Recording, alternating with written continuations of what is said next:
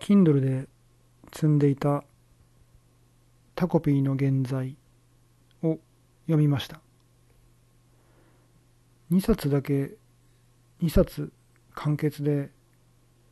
割とすぐめに読み終わって思ったのがかなり面白かったです。でまあいろいろ議論のある内容かとは思うんですけれども読んで思ったのがなんていうかうん虐げられてる側だとしても立場が変わることによって虐げる側に変わる可能性もあって単純に虐げられている側だから完全な善ではない。ということが分かりますし逆に虐げている側の方も同じことが言えて虐げているからといって人間性が全て悪いとは限らなくてその人の人間性の問題っていうよりはその人が置かれた環境の問題が虐げているっていう行為を作っている可能性があってもちろんだからといって虐げられている側が悪いとか虐げている側が悪くないとかそういったわけではなくて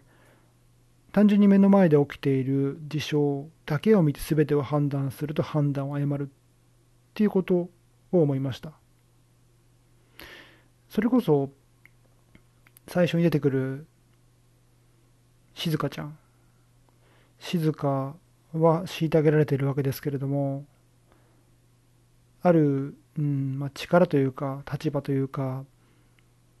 それが変わってきてからは割とダークな側面が見えてきたりします。まあそのダークの側面があるからといってじゃあいじめている側がまあ免罪符というか問題ないというわけではないですけれどもいろんな見方が必要だしいろんな側面があるっていうことは言えるんだろうなと思います。一方でまあある種のゲームチェンジ的なかっこよく言うとを引き起こしている運営イヌクフですけども運営イヌクフも無知でありかつハッピーのために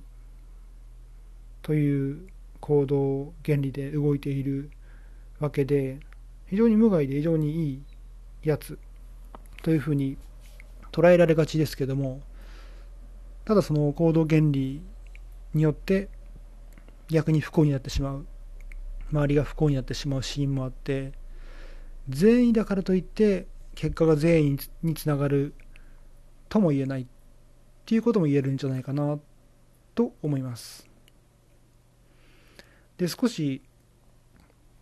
かなりネタバレチックな話になってしまうけれども、まあ、最後、うん、かなりダークな話で途中進んでいく中で最後割とちょっと明るさが、まあ、悲しいけれども一筋の明るさが見えるような結末を迎えます。もう個人的にはうんそれこそ岸優介作品、まあ、一部の岸優介さんの作品のようにもう最初から最後までというかまあ世界の本質が見える中盤以降から最後まで駆け抜けるようにダークかつ救いがないっていう作品。でいてもよかったんじゃないかなって気はしますね。もちろんかなりのエネルギーというかストレスフルな作品にはなってしまいますけれどもそれほどなんか本質を伝える、まあ、爪痕を残すというかそういう意味でいくと最後までやってしまった方が爪痕は残せたのかなっていう気がします。ただまあジャンプの読者層を考えるとまあやりきるのもっていうのは意見はあると思うので、まあ、一概にどっちがいいとまだ言えませんけどね。なのでかなり2冊の短い作品といえどもまあ荒探しをすればいろんなことは言えてしまうんでしょうけれども荒探しをしたとしてもすごい面白いし考えさせられる作品で非常にいいと思います。いろんな正義とかいろんな立場とかうん。単純には判断できないよねっていうことが分かるんじゃないかなって気がします。ということで今回はジャンプ漫画の「タコピーの現在」を読んでの感想印象について話をしました。